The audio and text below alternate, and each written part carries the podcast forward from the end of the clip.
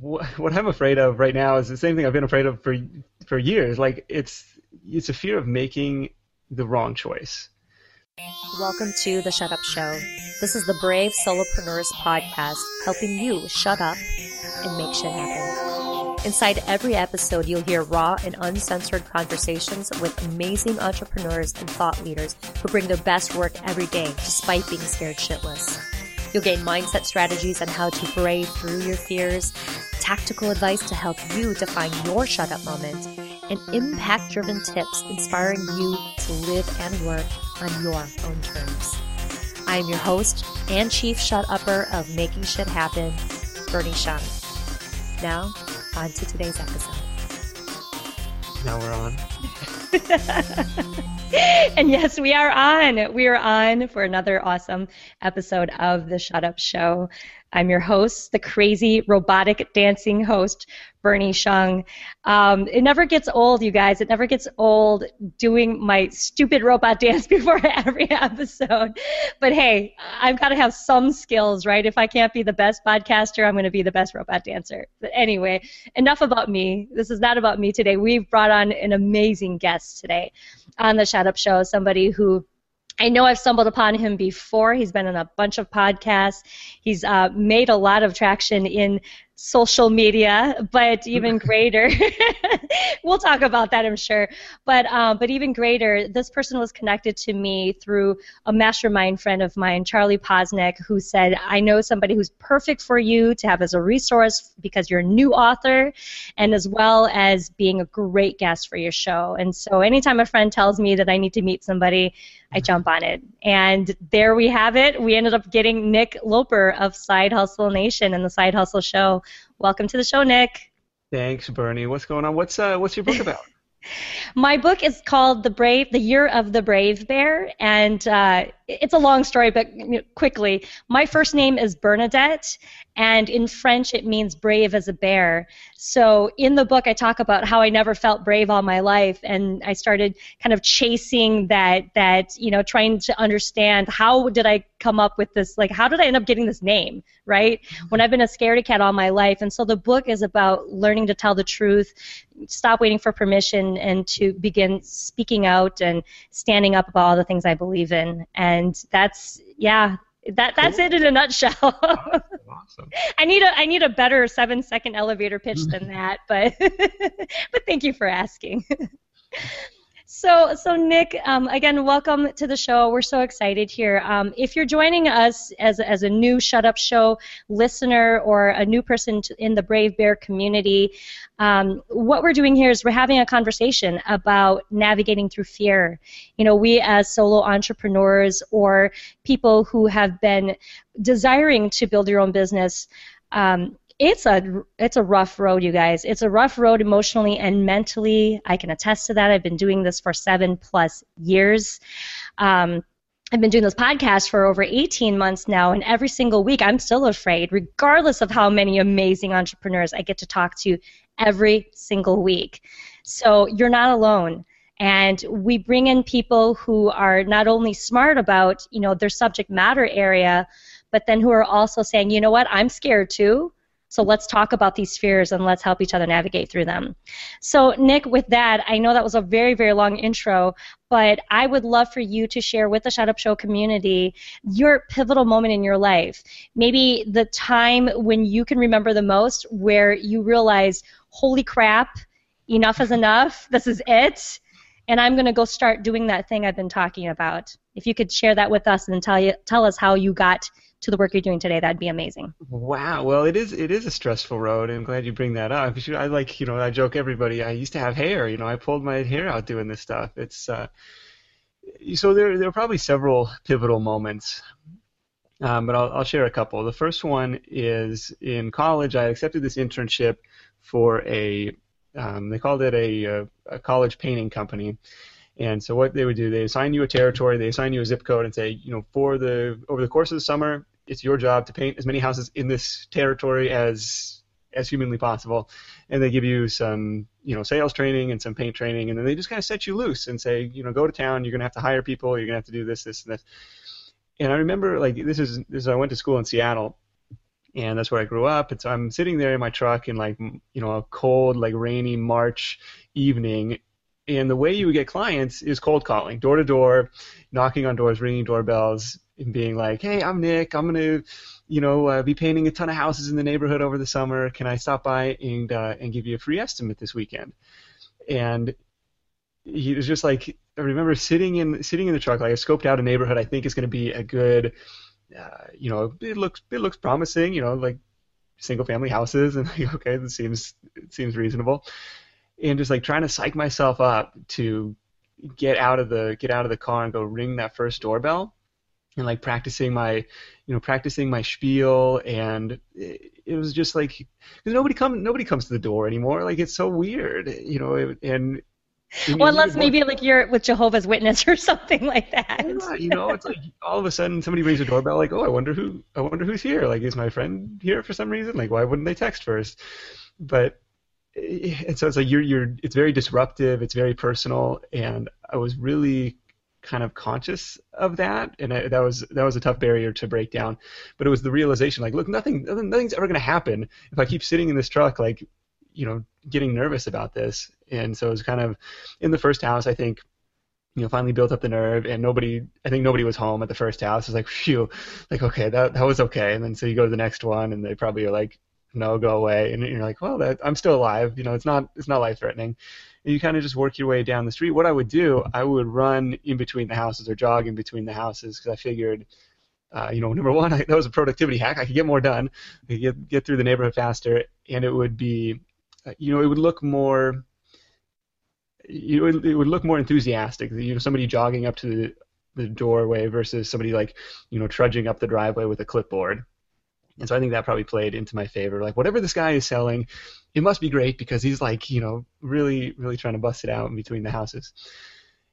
And so that was you know kind of the the first sales experience in a way, and that was I think an important one to to get over and and the kind of at the end of the summer, so you go through the summer and like you know, never mind actually having to paint the houses. That's a whole another challenge in itself, and everything that can go wrong will go wrong.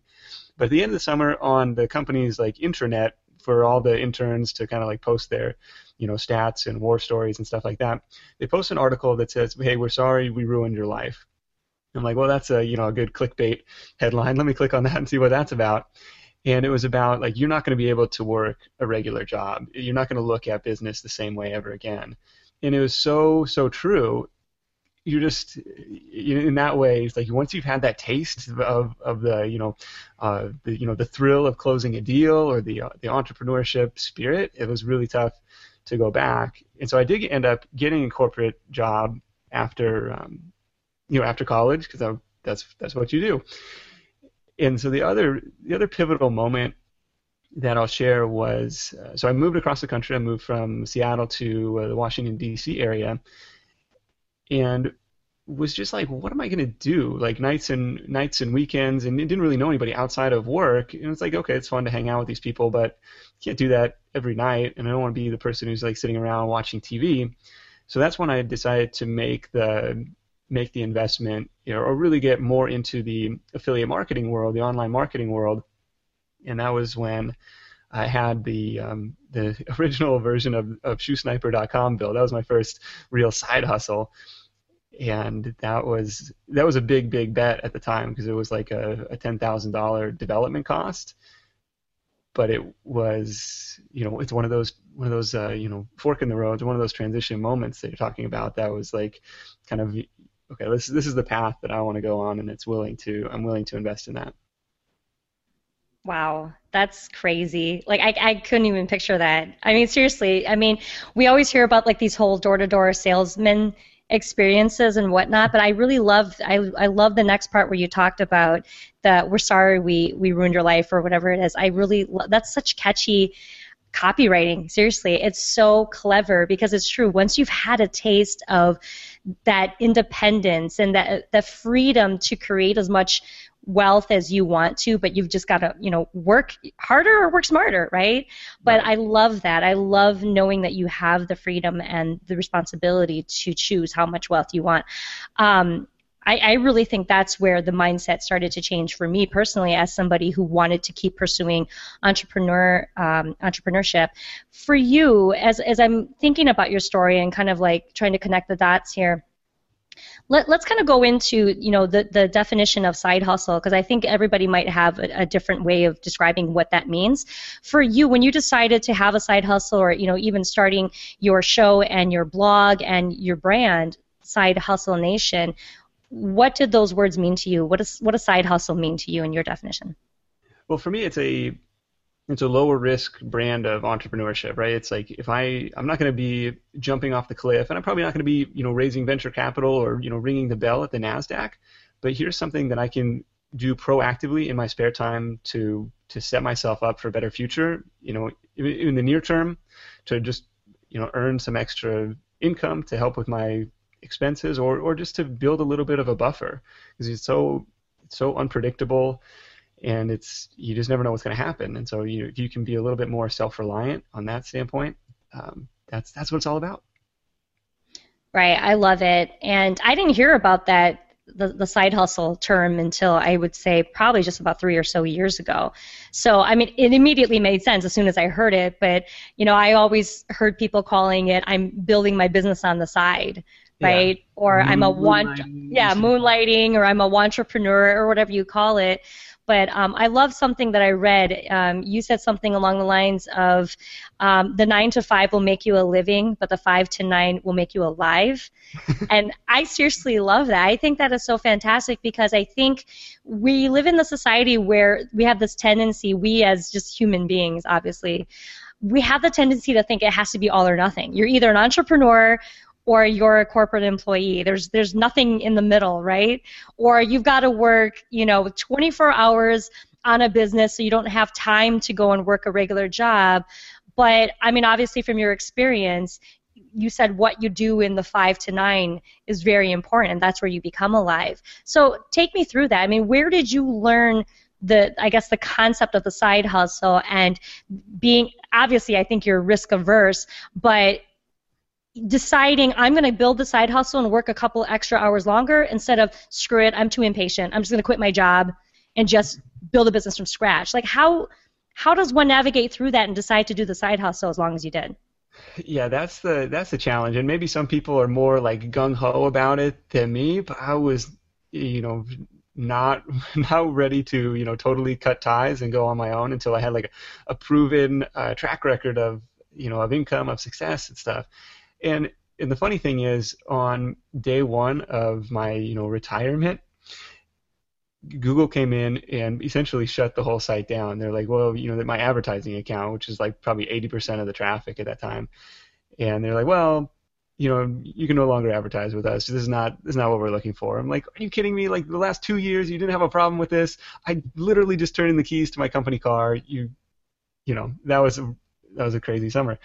But if I hadn't, you know, if I hadn't quit at that time, I might never have, because like that was like, oh my god, now now you know like something terrible could happen at any minute, and you could just like right. have no, uh, you know, have no fallback. So very scary stuff. But no, it's like if you can work on something that you care about, or you know, something that you're you're building. Um, you know, it's like this process of creation. I think it has inherent value, even if no one else ever you know, so I blogged for four years, and no one ever read it. You know, a couple of people probably like my family and stuff like that. Oh, what's Nick up to? But it didn't have like any coherent message. But I still think like the the process of writing, uh, you know, and, and just going through that on a daily, weekly basis, that had some value for me. Kind of like practicing the craft because if you, if you if you let it atrophy and then you want to try and do it again, it's like you know an even an even lower point to start from.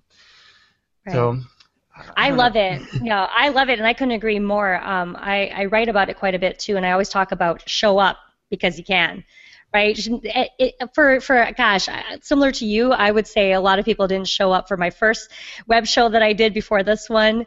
Um, maybe I had three viewers total that year. I don't know, yeah. but but I I look back, you know, initially when I when I ended the show, I thought to myself, my gosh, what a loser! I mean, I mm-hmm. sucked. That was horrible. But when I look back, I realized it was prepping me for the Shut Up show when I finally gave birth to a brand new show, and then I knew right, right. what to do. So similar to what you're saying, I think it's practice and hone your craft and show up because you can, even when nobody's watching, because eventually you know, then we have that magical overnight success. Where did Nick Loper come from? You know, where where'd this guy come from all of a sudden? Um, he's been at this for several years, people, right? Yeah, exactly. Well, that's the thing, like uh, Zac Brown band, right? Like you know the, the you know they have their first big hit, and it's like, well, these guys just came out of nowhere, right? It's like, well, this is like their eighth album or something. I don't know right. what the real story was, but you know, crazy stuff like that.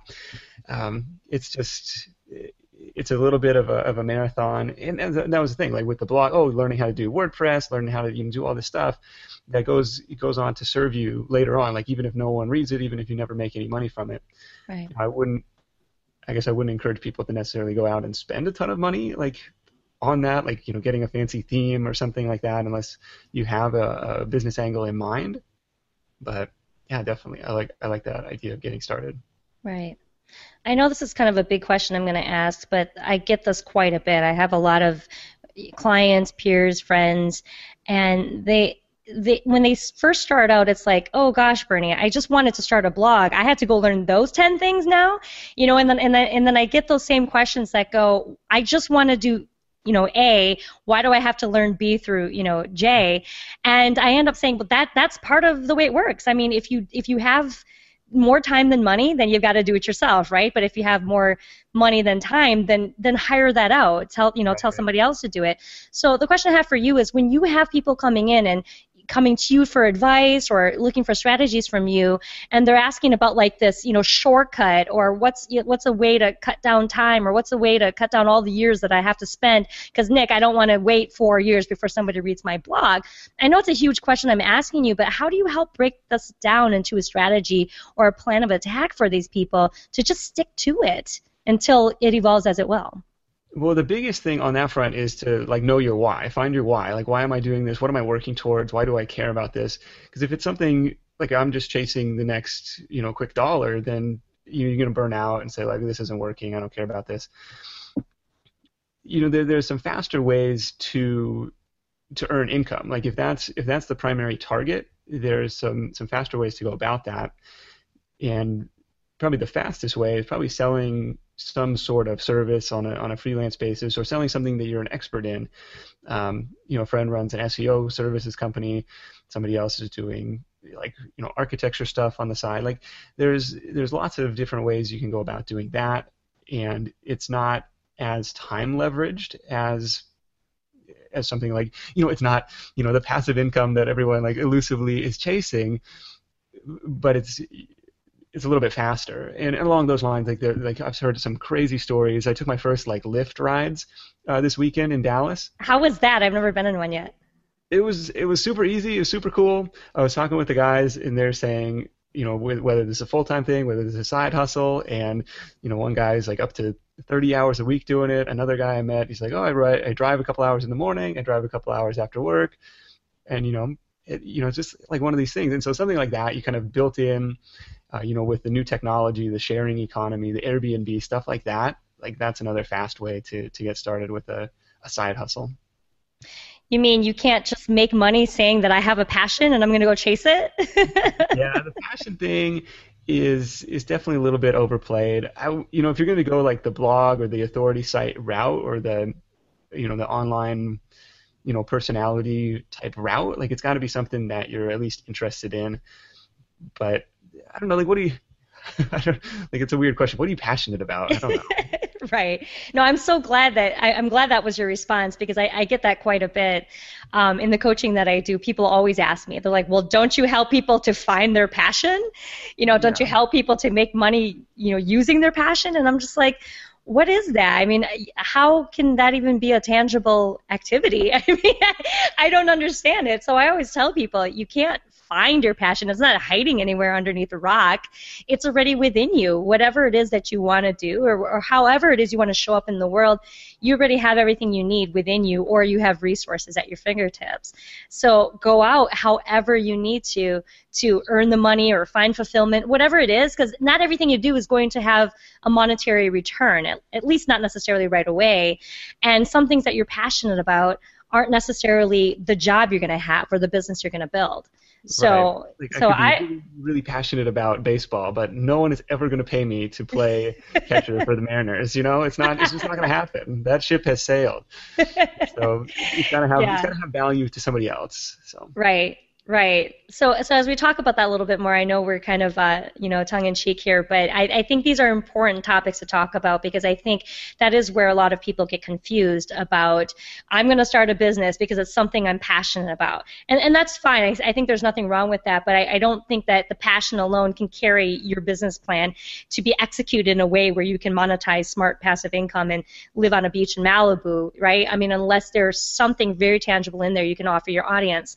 So let's talk a little bit more about the work you do with Side Hustle Nation, even your show, your blog, you know, wherever you want to take this conversation. But I'm curious to find out how everything that you've done up to this point, right, evolved into now this massive movement where you're helping people as the authority figure in helping them build their, their side hustle and obviously sustain the side hustle until they see it grow. Right. We just we just got done bashing, uh, you know, passion passion projects, passion businesses. Like, it was like some soul searching last spring. It was like, what do I what do I care about? You know, what am what do I want to be known for online? What do you know, what do I want people to find when they search when they search for me, right? And you know, the idea of of this, you know, helping people who are working corporate or who want to find who want to find an escape route or want to find you know something something a more productive way to spend their time like that was that was really exciting to me because that was my story. Like for me it was like three years of nights and weekends before i you know felt comfortable quitting my job. And and to show people you know it's not and, and the fun part is now I've got an excuse to like try out all these different fun things, you know, talk to a bunch of people on the podcast, and you know, see what works, see what doesn't, and like as an example, like my most recent experiment has been with LinkedIn, like trying to see if I can generate traffic from LinkedIn, right? And I was looking at the numbers like last 30 days, 0.5% of my traffic comes from LinkedIn. I was like, I had like this whole elaborate setup in Hootsuite, like I'm going to post all these like, you know, evergreen articles to these different groups, and it just you know it didn't happen, and that's and that's fine too. So I'll share the results of that um, just along. Real quick, can I can I guess where your traffic's probably coming from? Go ahead. Facebook. Uh, very little from Facebook. Really? Yeah, oh, that most- shocks me. I don't know. I can bring up the analytics. Like, Mine comes from Facebook, and I hate Facebook. I seriously hate Facebook. It's like that chicken and the egg thing, but I can't stop because that's where everybody's engaging with me. well, that's that's pretty good. I don't I don't know. Like, and this was something that came out of the the conference this weekend. Okay. Know, do you run a Facebook page or a Facebook group? Yes. Yes. Both? Both. Okay. Because that's the thing. I just have the Facebook page, and you'll post, and it's like, okay, great. You know, 120 people saw this. And it's like, well, you know, and, the, and it's kind of, it's more, it seems like more of a broadcast than anything Right. than anything else. It's kind of annoying. So I don't know. I'm working on working on some different things. okay. Anyway, carry on. All right. Here's, here's traffic. Uh, 24% uh, or 24% direct, 50% organic, and looks like you know the rest, the other quarter would be social and referral. Yeah, and so that was kind of the the start of it to build a, a personal brand. And it's something that you know still struggling with like how do you how do you monetize that? Because I don't have a you know follow my proven six step system to internet riches, and you know that I can sell that package for you know eight hundred But I'm so glad that you. I'm so glad that you don't. I, I really am. I can't tell you enough how many people I see out there right now, and I don't know the, these these people personally. I've seen their names pop up quite a bit, and I'm very happy for people to reach the level of success that they want to, the way they need to. But I, I think that there are a lot of people out there who are who are giving this false expectation and false hope for for newbies and saying all you have to do is follow this formula and you can have the same exact you know success as me Right. you have to join my webinar you have to buy my product and then if you follow it you'll you know you can mimic exactly what i'm doing and, and i think the problem with that similar to what you were talking about at the top of this conversation is it's it's a marathon right? It's not a race. So if we give people this impression that being an entrepreneur is that easy then i think we're leading people down this path where they're probably not going to believe that they have to work hard to get there. And i think it's usually a fluke or i think there are very special people out there who probably can literally have an overnight success but i think those are few and far between. I mean what's your take on that well, that's why you know that's why the John Dumas story is so remarkable, is because it's so rare. Um, because he, he took a risk, did something that no one else was doing, and is you know he's obviously a very good uh, promoter. But the cool thing, actually, the cool thing about that is like even if the podcast never took off the way it did, you know he's talking to you know seven or eight awesome entrepreneurs every week and like some of that is going to rub off by osmosis right like mm-hmm. some of mm-hmm. those ideas are going to are going to um, you know kind of find themselves into into his business and that's where you know a lot of the, the private mastermind came from all of the you know the fire nation or the podcasters paradise all that stuff and that's where the majority of the income is coming from now and it's just like you know from those conversations you know regardless the you know the podcast the sponsorship dollars are of course fantastic. I would love to make forty thousand dollars a month for my podcast, but like that's a fraction of, of the business now, and so it's kind of cool to see where it's where it's gone. Right. Right. No, I, I think that's a great example. John has definitely done something amazing. And I think to remind other people, too, I think this is still part of that conversation about overnight success. John has been an entrepreneur for a while now and he saw success in the real estate that he was doing before. So it's not like he comes out of the blue with no previous experience, right? I mean, his his overnight success probably goes back many many years before his podcasting. So right. well, he's got you know he's got like you know military experience to fall back on, the real estate right. experience to fall back right. on, and I think um, correct me if I'm wrong, but like a six figure buffer to be like, okay, I'm going to take a chance and roll the dice to see if this is going to work. He's not going into there from a position of you know of scarcity of, or position of you know I need this to right. to work tomorrow, you know, I've, I've, got some time to play with it, or a little bit of a, a buffer to play with it. Absolutely, yeah, and I think that goes. Oh, go yeah, ahead. So, yeah, so what I'm you know working on since I don't have my $897 you know buy my you know step by step guide, so what I've focused on at least so far is kind of the the community aspect with like some small mastermind programs and then some one on one stuff. To be like, look, if you want to talk through your idea, like I don't have all the answers, but you know I have been in business for probably almost 10 years and online business for about that time as well. And so there's just a lot of a lot of value you can get from bouncing ideas back and forth, getting some feedback, and stuff like that. So we'll see, we'll see we'll see where that goes. It's not as glamorous as like jump on my webinar and buy my thing and right. you know let me share the income reports.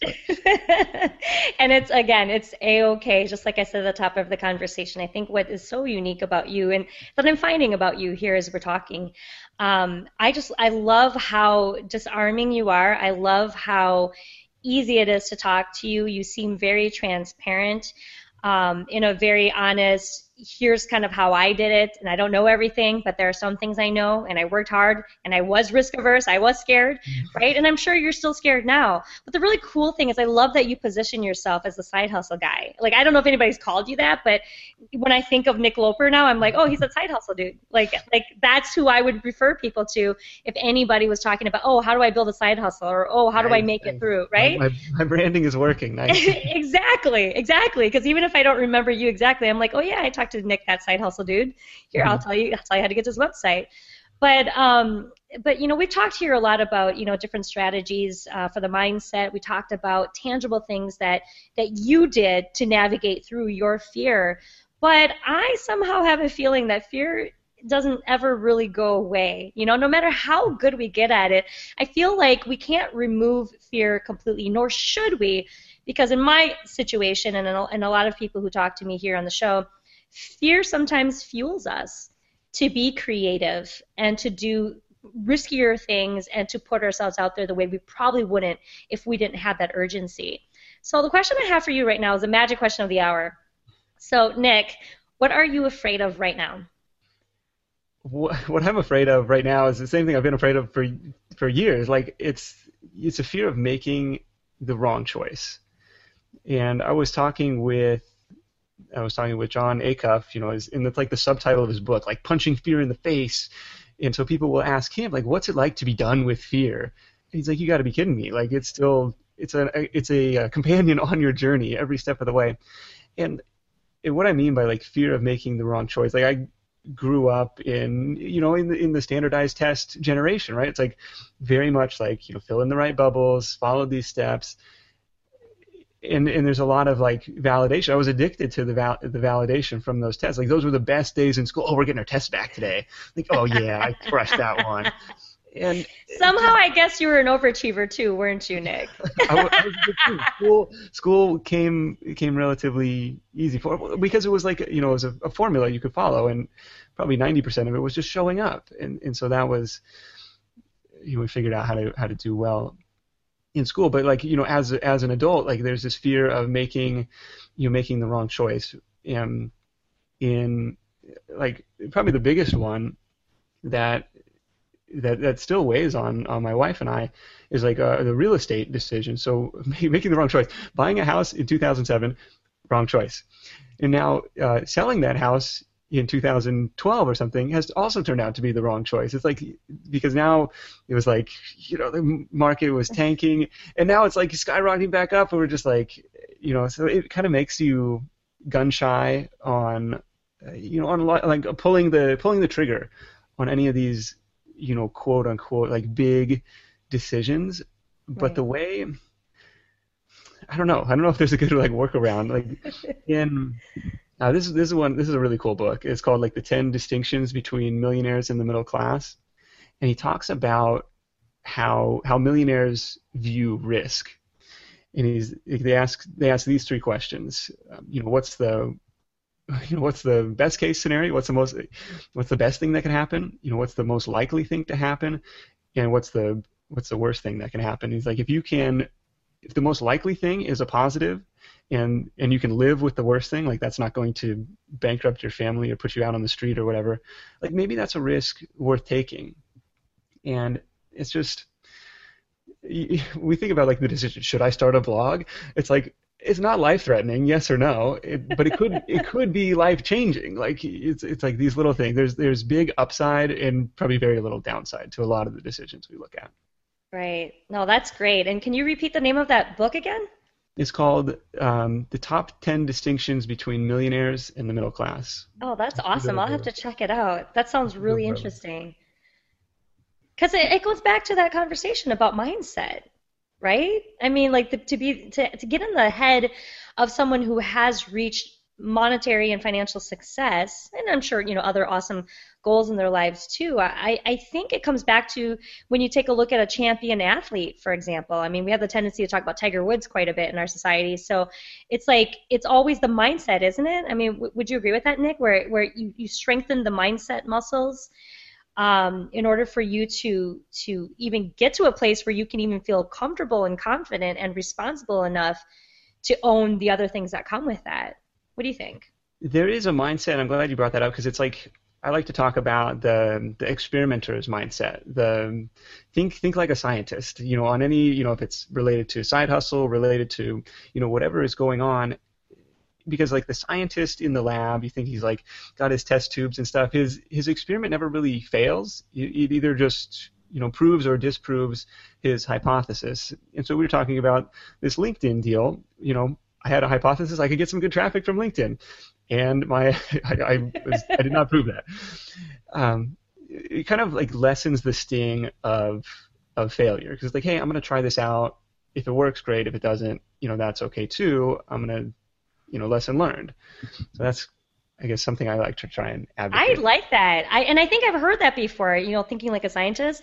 But yeah. I'm glad that you reminded us about that conversation because it reminds me of all of the engineers I brought on the show pretty much the majority of them are really good at rejection because they see it as like a science project. Like they they've told me it, they've explained it to me like that, and I'm like, what? That doesn't, you know, like I get it, but like I don't get it emotionally because I'm not, you know, engineering at all. I, am not very mechanical or, or science driven at mm-hmm. But they're they're like I don't see it as anything personal. They're like I see it as I've got to go and hit. You know, I talked to Jia Jiang by the way, who spoke at World Domination Summit, and he's the oh. rejection therapy guy. so when I asked him about that, he's like, I saw it as I need to hit 100 rejection, you know, uh, interactions in order for me to succeed at my my experiment, which was to get rejected 100 times. And for me, like I, you know, I'm sitting here like my like my heart's pumping in my chest, going, "Oh my gosh, I have to get rejected 100 times." Ow, you know. But for him, it's like, "Oh, the faster I get there, the better." Then I finish my project, and I think that is interesting to be able to look things more of like a science project or a science experiment rather than taking it personally. Because I, I feel like the taking the it personally part is probably the part where we fear being rejected, and then that's probably the part where we are reluctant to go out and ask people for help or for money or put ourselves out there to begin with. Yeah, so you know, going back to the cold calling thing, like it's so yes. it's such a personal rejection and getting the door slammed in your face and you know, people I, I don't believe in in cold calling. It's like, well, it's not like it's Jesus. Come on, you know, I'm just trying to drum up some business. So, it I, I loved his story too, and I loved how he was like, you know, going after these most absurd uh, you know rejections, and then all of a sudden people started to say yes, and so that was kind of a that was a really really powerful moment about you know putting yourself out there.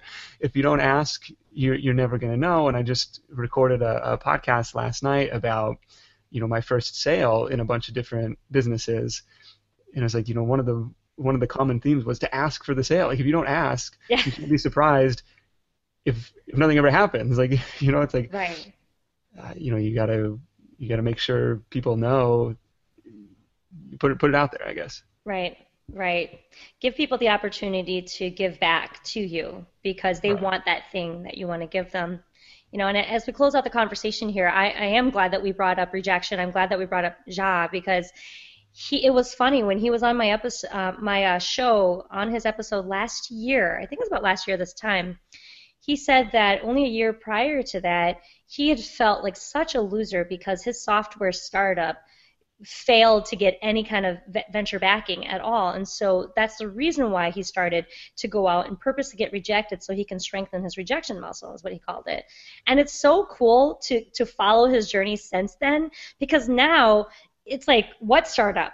You know, he's become right. the rejection therapy dude, and I, he's rebranded his, his name, his blog and his business and now he's helping people you know fight through rejection. And i'm like holy crap you know if we go back to what you were saying about feeling like you made the wrong choice right or that you made a mistake if, if he would have felt like that and never got up from that chair and decided to do the 100 days of, of rejection therapy he might not be doing the things he's doing today. He might not, not have signed this book deal he just got, you know, to write this book about rejection, right? So, like, I, I think about that and I go back to it, and I feel like the answer here is we still have to take action no matter how scared we are.